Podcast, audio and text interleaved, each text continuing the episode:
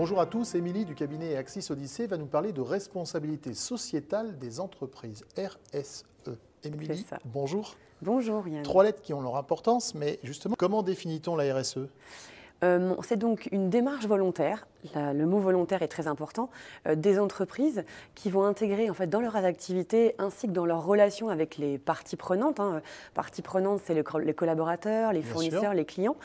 Donc, qui vont vraiment intégrer euh, trois notions, trois piliers, que sont le social, le sociétal et l'environnement.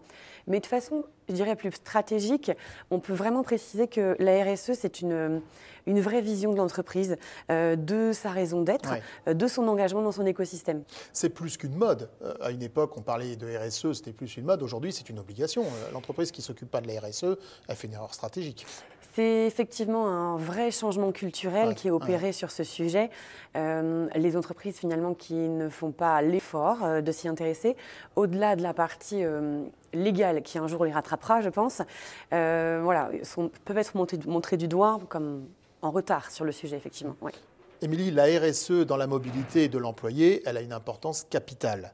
Oui, exactement. La mobilité donc, euh, dans les entreprises est représentée à la fois euh, par les déplacements professionnels des collaborateurs, mais également par les trajets domicile-travail. Euh, ces deux sujets représentent une part importante de, l'empreinte carbone générée par l'entreprise. C'est la raison pour laquelle ils ont toute leur place dans la RSE, dans la considération RSE. Émilie, la participation active du voyageur collaborateur est essentiel dans cette démarche RSE. Le voyageur, effectivement, est un élément clé euh, donc de la considération RSE dans l'entreprise. Euh, comme on l'a dit, hein, euh, la RSE, c'est un engagement fort donc, dans une société. C'est vraiment un engagement de valeur. Donc la RSE, la stratégie RSE, c'est à la fois le, la, prise en compte des valeurs de l'entreprise, mais à la fois aussi la prise en compte des valeurs du collaborateur. Euh, la RSE, euh, qui dit RSE dit vraiment évolution culturelle. Euh, donc voilà, la raison pour laquelle le collaborateur doit vraiment être en phase avec ces sujets-là. Euh, la RSE dans la mobilité, c'est également euh, une autre façon en fait, de considérer le, voyage, euh, une autre façon de, sélectionner son voyage, notamment par des critères différents que ceux qui peuvent être en place aujourd'hui, ceux qui peuvent être les critères naturels de sélection. Donc c'est la raison pour laquelle voilà, le collaborateur doit vraiment être pris en considération et doit vraiment être moteur dans cette implication RSE. Alors Émilie, la question évidente, justement, comment impliquer ce fameux collaborateur dans cette démarche? On l'implique, ça c'est certain, euh, en donnant du sens déjà dans un premier temps euh, donc à, la RSE, euh, aux nouvelles mesures. Il ne s'agira pas effectivement d'imposer de nouvelles mesures, une énième mesure, mais réellement de changer de prisme, avoir vraiment un prisme complet nouveau finalement. il faut être vraiment concret en communiquant sur les nouvelles mesures, ne pas hésiter vraiment voilà, à demander réellement ce qu'on attend de ce collaborateur. Euh, ça peut par exemple passer par euh, le fait de changer, euh, de switcher du, de l'avion vers le train sur certaines destinations. Ne pas vraiment hésiter à être aussi, aussi concret que ça. C'est également donner les informations nécessaires à ce collaborateur, à la fois pour qu'il puisse comme on l'a dit, hein, savoir ce qui est attendu de lui, mais également voilà, savoir quel, quels sont les impacts de sa démarche, euh, donner voilà, les succès euh, de cette démarche, euh, l'atteinte des objectifs, etc.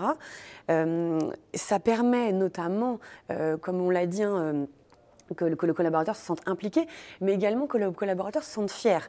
Euh, plus il y a de succès euh, avec les, actions RSE qui sont engagées dans l'entreprise, euh, plus le collaborateur générera un sentiment de fierté par rapport à son entreprise et par rapport à ses nouvelles dispositions, et plus éventuellement il pourrait être ambassadeur. Et Dieu sait si l'ambassadeur voilà, est un rôle important pour communiquer et pour impliquer les autres collaborateurs donc, dans l'entreprise.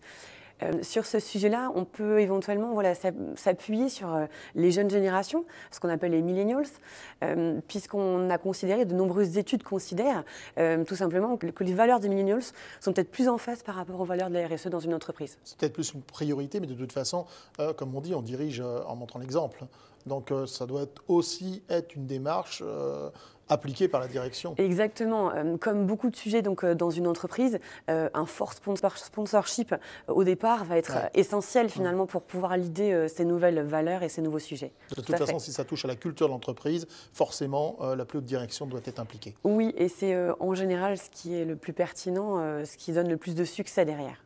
à fait. Merci Émilie. Je vous en prie avec plaisir.